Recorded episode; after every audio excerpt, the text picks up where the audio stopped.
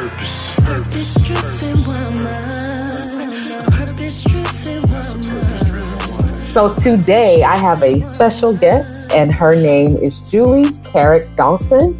Julie is an author, and she actually grew up in Maryland. And of course, her story is fairly lengthy. Uh, just being an author and an award-winning author, by by the way, I just want to point that out.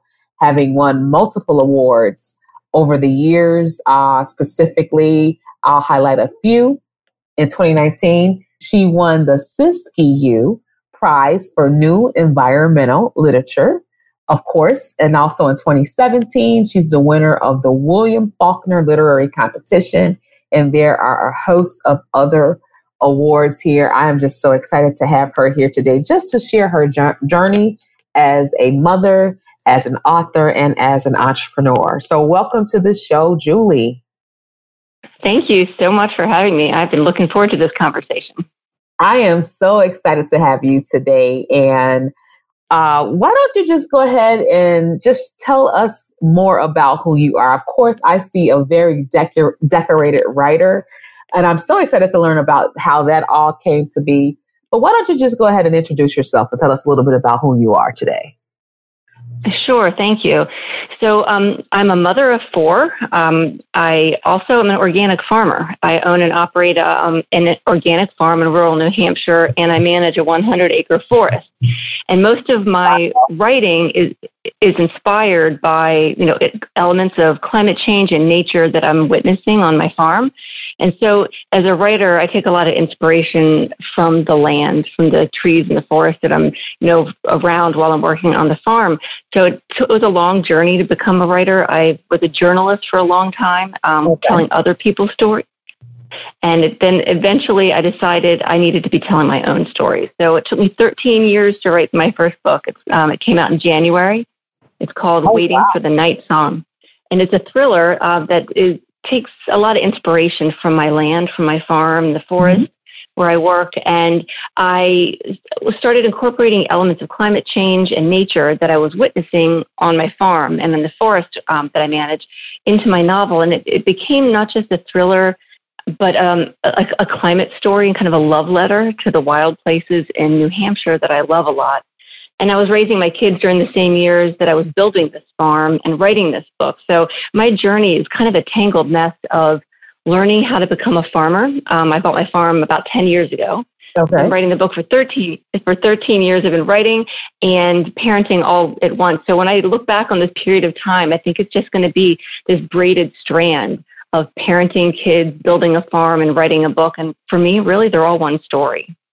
That is amazing. I'm just I'm just trying to even psychologically separate all of those because yeah, have you been a journalist? Uh, and then what was it that prompted you to enter the industry where you wanted to to manage a 108 180 acre forest and then ultimately an organic farm how did that all come to fruition you won't mind sharing it that? was a yeah, it was a big accident. I became a farmer in the in the strangest way possible. So, we have a family home in New Hampshire, and we have bear and deer and moose that literally walk into our yard, and I love oh, them wow. so much.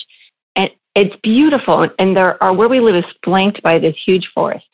And that's where the bear and moose and deer and other animals come through this forest to our land. And this piece of land went on the market for timbering and development. And they started clear cutting this forest where all these animals lived. And I just had this like horrified, you know, panic reaction. And I went and I walked this forest and it was so beautiful. It was just these pristine trees and a babbling brook that looked like it just came right out of a fairy tale. And I was so moved by how I felt about this piece of land, and I wanted to save it.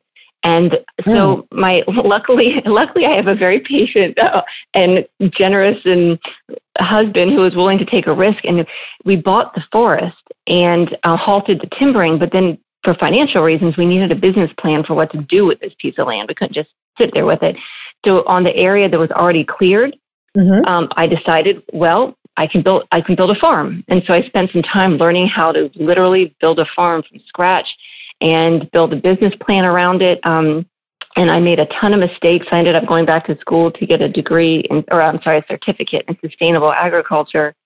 and made a you know just a lot of trial and error and I'm still really learning my way. It's been 10 years since I bought it, but I think it's only been 7 or 8 years that I've actually been farming and growing things. So I, I really basically became a farmer because I didn't want the moose to be homeless and it was the only way I could think to do it. Oh wow. And what are what are what are some of the things that you grow on your farm? I'm just curious. Like what is your product? So yeah, so I grow um, corn, potatoes, just your basic vegetables that you would see, you know, at a farmer's market, a lot of greens and you know cucumbers, a lot of squash and herbs. Oh, um, But I don't go to mar- I don't go to market with vegetables right now. I have a kind of a two-tiered farm. We ha- I have a business partner who leases part of the property and runs a horseback riding business, and that's what it generates income.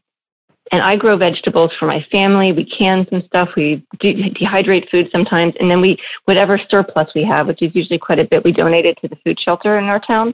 And so for me, it's, a, it's been a learning process and I don't feel the financial pressure of going to market with the produce right now because I have an income from this other, the horseback riding business. Wow. So it's, it's, it's really an evolution. Like I'm learning every year how to be a better farmer and how to grow, you know, scale up. But right now, I still consider myself, you know, even though it's been you know 10 years, I'm still very much learning how to do this. And I just think that's so amazing. I, you know, you talk about a pivot to go from yeah, or somewhat of a like you say a day to day. Of course, journalism is a very involved profession. Of course, uh, whatever capacity you choose to be in a, you know, you're always getting the story. So, I mean, you're just kind of, I just see a journalist is like on the cutting edge, of course, of what's happening now. And to just make that whole pivot over to something totally different, you know, like you said, it's almost like it, it, it sounds as if it fell in your lap, for lack of better terms. Yeah. Yeah. yeah, I feel like it came to me in some ways. Like I didn't, I never thought, I never thought about, like, I, I feel like if you had gone back and told my teenage self that I was going to be a farmer, I would have run screaming. That would have sounded like a horrible, horrible thing. And, and I just, I grew into needing to do this and I, I never would have imagined it. Like I, but I love it so much um, even with all it's it's tough work and I mess up a lot and I've lost entire corn crops and you know it's mm-hmm. it's not an easy thing to learn through but also you know I'm right I'm we've been writing fiction this whole time. And so it's been um, an interesting way of doing research for my book that I also again didn't plan on. I didn't plan on writing a book that was so much about nature and you know forestry but it just happened that way. And I think that just, you know, sometimes you just need to follow those those passions that show up in your life and see where they take you. And Julie, as you're talking about your writing, of course, uh, your book just came out. Is that correct? In 2021, January of this year. Yeah, it came out in January, and you know it was such a long journey, and then to come out in the middle of the pandemic was not the way I planned it. but clearly, you have a, a number of writing awards. As, as I look at your background, you this isn't not it wasn't like this was the first project. So what was it you know that led up to this project? I see because i see as i was pointing out some of your awards in the beginning uh back as far back as 2016 so we're talking five years you have awards for uh various contests you know uh, writing writing contests uh, literature contests just standalone awards. What was it along the way? I mean why was it you know what was the desire yeah, what was it that propelled you into writing while you were also doing all of these other unique um, life changes? Yeah, well, it's funny because those awards actually are for the book that just came out and various iterations of it before it was published. Oh, the um, okay. I, I, have written some short fiction. I've published some short stories, but most of the um, the writing awards that um, that you're referring to um, were publishing is a very slow moving industry. I sold my book in, in 2019 and it just came out this year. And prior to that, it took a long time to find a literary agent. So in the meantime, I was sending chapters of this book out to contests. And it was really fortunate that I won several of the contests and that actually helped me, I think, land an agent and which helped me get a book deal. So I think that those, those contests were kind of stepping stones for me. And then when it came out after this long journey, it lands in the middle of a pandemic. It was it was kind of amazing to me that it was um, as right before it came out, it was named a um, a most anticipated 2021 book by CNN, by Newsweek, mm. Parade Magazine, USA Today, BuzzFeed, all these publications just jumped on and came behind my book and it was a surprise and a real honor, and it's been kind of an amazing journey.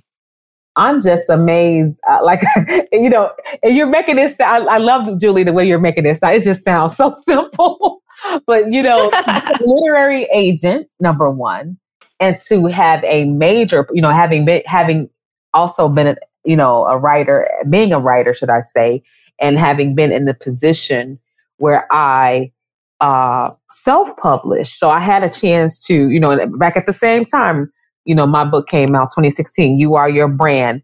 And that's a nonfiction focus of personal development. But long and short, you know, I conditioned my mind at the time to, um, you know, we're, we want this book to go all the way. So there are a number of people. I mean, what, what, what is the, even I think in the self-published industry, last I heard, I know it was like a million books come out a year just in the self-published industry. So to have this uh, project be what it is and become what it became, you know, this is outstanding. So congratulations to you, no, number one, you know, to just have it yeah. all be picked up and, and be on the level that it's at. So what was it? Uh, you know, when you think about it back to the, the journey of 2016, what was it that propelled you to want to put a book out in the first place? I think I've always been writing stories. You know, I was a journalist, so I was writing, but it's a, you know, as you know, it's like a very different skill set to to write for a, a news or paper or a magazine than it is to write fiction. But I, I, I guess I just really wanted to to tell the stories that that I wanted to share with the world, not tell other people's stories anymore. Mm-hmm. And I've always I've always been writing stories. Like when I was a little kid, my mother used to run a puppet theater, and she wrote all the scripts for her puppet shows, and I would be her assistant. And by the time I was ten, I'd written my first puppet script that, that was produced, and it was something that's just always spoken to me. But I didn't consider it as a career until later in life when um, I started writing. Um, I guess after my around the time my third child was born, I have four kids, and around the time my third child was born, I left journalism as a full time job and was freelancing on the side, and I started dabbling in fiction, and that just really caught me on fire that I could tell a different form of the truth in fiction. Right. And what I mean by that is like in journalism, you're bound by the facts, but you can give 10 journalists the same set of facts and they'll tell you 10 different stories. Right. And for me, there were truths I wanted to share with the world. And in this book, and Waiting for the Night Song, it's primarily a story about a friendship between two women and about secrets and betrayal and redemption. But it's also set against the backdrop of a very slowly changing climate in New Hampshire, which is a real situation. And it allowed me to look at a small town in New Hampshire and examine how a slow burning rise in temperature in my growing region has affected a whole community in really quiet ways. Like you don't think about New Hampshire as the epicenter of climate change. You know, nobody's running around screaming, you know, hurricanes or, you know, flash floods. But but really we are being affected there. My growing season is 22 days longer than it was a century ago, which is shocking. It's 3 weeks longer to grow but but it also affects like the the insects, the birds, the health of forests, all these things that you don't think about. So writing fiction actually gave me the opportunity to explore truth in a way I couldn't in just journalism. And you can kind of you can sort of like dig into emotional truths as well as you know you know, scientific truth. And so for me, it was this way of celebrating the, like the female friendships I've had in my life. Because as I said, it's centrally, the central relationship is about two friends who are driven apart by a secret and how they find their way back to each other. Mm. But it also was this way of just sharing my love for, for the, you know, these wild forests and lakes and mountains in New Hampshire. That's so beautiful and and then as you said seeing the vastness of your background of course uh, just to share a little bit more uh, having lived in other countries uh, such as germany and of course traveled all over the us and um, of course the experiences and I and honest to God, I can't even imagine. Honestly, when I see you, when you say you have four children, I would have never known, especially four grown children, because you have you. I mean, you just don't look like you have four children to me. But that's, that's amazing. So something's going on over there in in uh, the, the New Hampshire air. But it's just beautiful to see that. You know, even as a woman, of course, this is what purpose is all about, right? You you made pivots. Uh, what has been for you, even in the midst of it all, in the midst of, of all the challenges, What would you say has been your strategy for work life balance? Of course, it, it, sounds like you know you have it all. You have a farm. You you know you're running this business, of course, with, with a partnership, and now we uh this you know uh, a, a, a renowned book project that has went, of course, global and then of course being married what is it that keeps you grounded and in balance as a purpose driven woman to be honest, I think it's embracing the reality that there is no balance.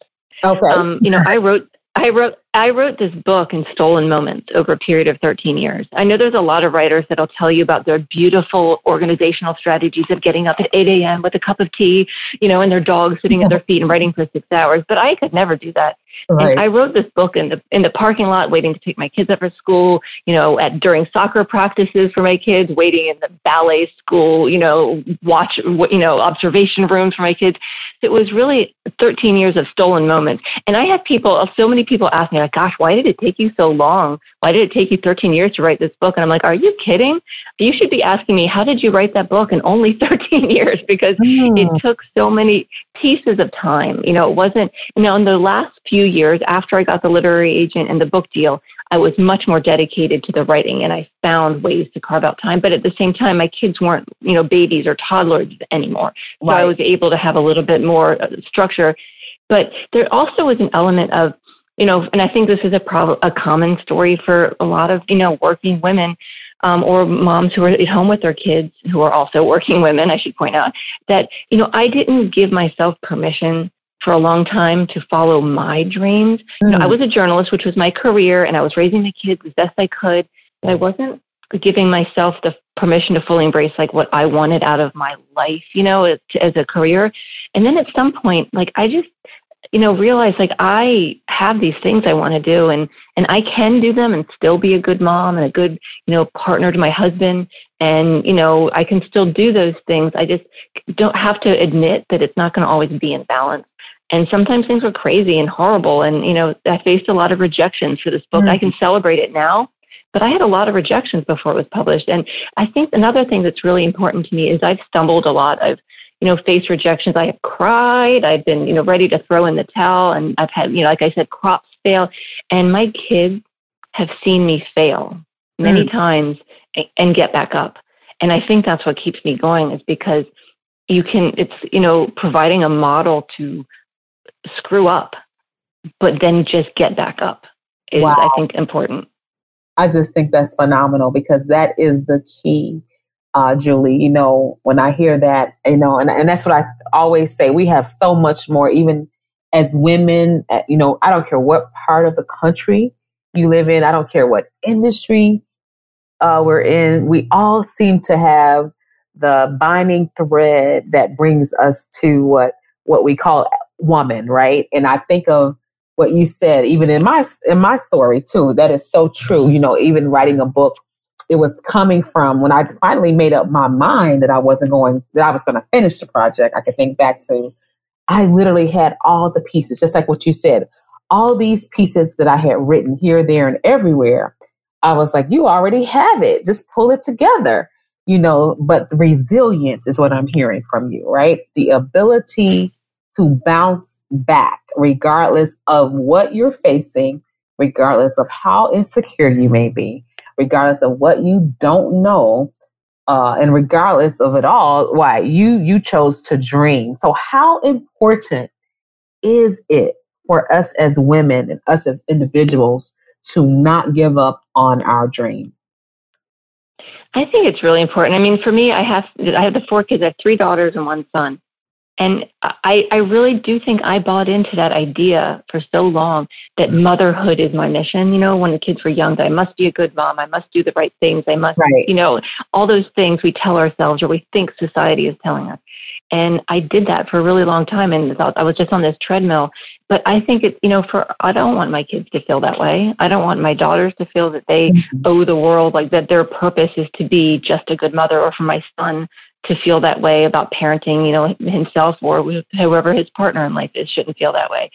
And so I think that giving myself permission to be selfish sometimes. And I'm, when I mean selfish, I mean focusing on my own goals and dreams. And sometimes that's, you know, not ideal for my kids. Sometimes I've said, you know, no, I cannot pick you up from this thing because I am taking a writing class tonight, or I have a book deadline tonight, or something. And in the moment, that might seem frustrating to them, but I think in the big picture, it gives them permission as they grow up to know that they can put themselves first sometimes. You know, it's always in balance with the people around you and to not be selfish, you know, at the expense of other people. But it took me a while to figure out that I I I deserved some of that of my own time as well as my kids did. Absolutely. And what I th- when I think of writing, uh, I think of of a sort of therapy. And even when I heard you say, you know, even just all these thoughts of yours just just culminating, you know, it's a form. It's very therapeutic, and it's something that happens when we write. Uh, I've, I've never written nonfiction, but um, it's a matter of, I'm sorry, I've never written fiction. That's what I was going to say. But, uh, but I, but I can honestly say that it's something about the writing process that really is therapeutic. Would you agree with that?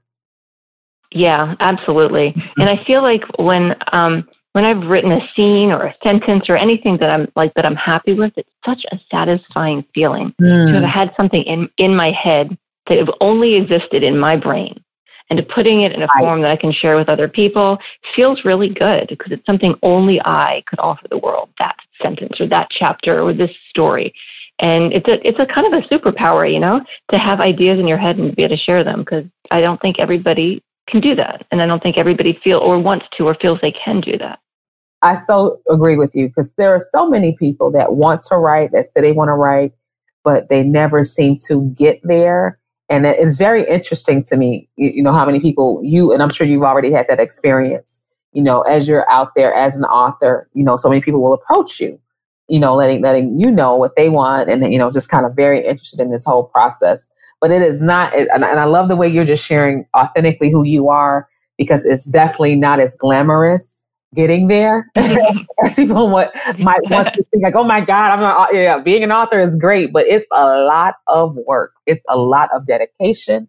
It's a lot of commitment and ultimately believing in, like, it's just what you said, believing in yourself, believing in the why of the project. And why don't you let us know how the project is doing at this time and how uh, we can even get a hold of the project. Yes, definitely get a hold of it. yeah, so um, so it's called, so waiting for the night song is available pretty much anywhere that you buy books. You know, I always encourage people to order it or buy it from a local independent bookstore just because I like supporting you know small businesses. But it's also available at Barnes and Noble, on Amazon, um, at Bookshop.org. It's for sale in Target, which I'm really excited about awesome. and Books a Million. So really you can find it anywhere. And the audiobook is also really wonderful. My narrator really brought the story to life. And what I also another thing that I, I really like talking about about my novel is you know I mentioned that there's elements of climate change in the background of the story. Yes. And another thing that took me a while to give myself like some permission and the confidence in is talking about climate change because I'm not a scientist and I don't pretend I'm a scientist. I've done a ton of research and, you know, agricultural research and research for my book. But I have this really strong belief that um, there's a lot of people out there who really, you know, believe in climate change or, you know, have strong feelings about it, but they don't feel like, you know, I'm not an activist. Like I'm not a person who goes to protest or I'm not a scientist. I'm not a doctor. So they don't speak up. And I think that we all have these things in us that we want to talk about and don't give ourselves permission to do it if we don't think we're the expert. And when it comes to climate change, you know, that belongs to everybody. And I would never position myself and pretend that I'm a scientist. I'm not. But I did do a lot of research in the book, and this storytelling invites people into the conversation. Like I've had so many people who don't necessarily engage in conversations about climate change, who have struck up conversations with me about it because of the story. I had a reviewer write a um, a blog post about my book saying that she's not interested in climate change, doesn't watch the news, and hates politics. And I was bracing for this horrible review, but then she said, But I loved the story. I loved the characters. And by the end of the book, I care about climate change now. And for me, that's like, that's such a gift that I can, I can give voice to a story and invite people into the conversation who might not have entered the conversation you know, otherwise. Yeah. And so for me, that's been a journey too, giving myself permission to feel like I have a voice in this conversation. I love it. I mean, that's a great segue. Giving us permission to have permission to do the things that we uh, that are in our hearts to create those things you know and once again this wonderful project waiting for the night song by julie carrick dalton you have to get your copy as she's indicated everywhere books are sold. Julie what final thoughts would you like to leave with our audience today? And also please share after that how we can stay in touch with you. I guess the thing I would most want to share with the audience is that, you know, those little passions that are speaking to us quietly, maybe they're whispering or maybe they're shouting at us, we should listen to them and try, you know, to try it in whatever, even if it's a small way. It doesn't have to be publishing a book or, you know, or managing a forest. It can be something small and that gives purpose to what you do. And I think when we find purpose in our work, that we do it with more joy and more enthusiasm, more love. And, um, you know, it's not always, it doesn't have to be a big thing, but I think just listening to those little voices that the things that matter to us and finding a way to, you know, follow that. And as far as um, keeping in touch with me, um, I absolutely love hearing from people who read the book. Um, I'm on Twitter um, at Julie Cardalt, Julie and then C A R D A L T. I'm on Instagram at Julie C Dalton. Um, and I love hearing from people and engaging in conversations if they have questions about the book or if they don't agree with something. I welcome those conversations. And I also really like meeting with book clubs um, because there's a lot of conversations about um, you know, uh, climate justice and environmental justice and what communities are affected most by climate change. And so there's a lot of things to unpack in this book. And I, I love when people reach out and um, let me know what they think or ask me questions. I'm so excited to have you here today. And you know what? You've answered the questions about purpose, finding who you are. You know, I didn't have to lead into any of those. I just I'm grateful for this organic, literally, no pun intended, this conversation that happened today. Thank you so much for being here. Thank you so much again for joining me for a Purpose Driven Woman podcast. I know you enjoyed this last episode. So many nuggets, so many gems. If you are a consistent listener, I want to encourage you to make sure that you are once again subscribed and also make sure that you take the time to do a written review of any episode that you are enjoying. Once again, this content is being created just for you, and it's very important that I hear your feedback. So, if you could do me a favor and ensure that you are subscribing, number one, and number two, making sure that you write a written review, I'd appreciate it. Thank you so much. And until next time, thank you for joining me.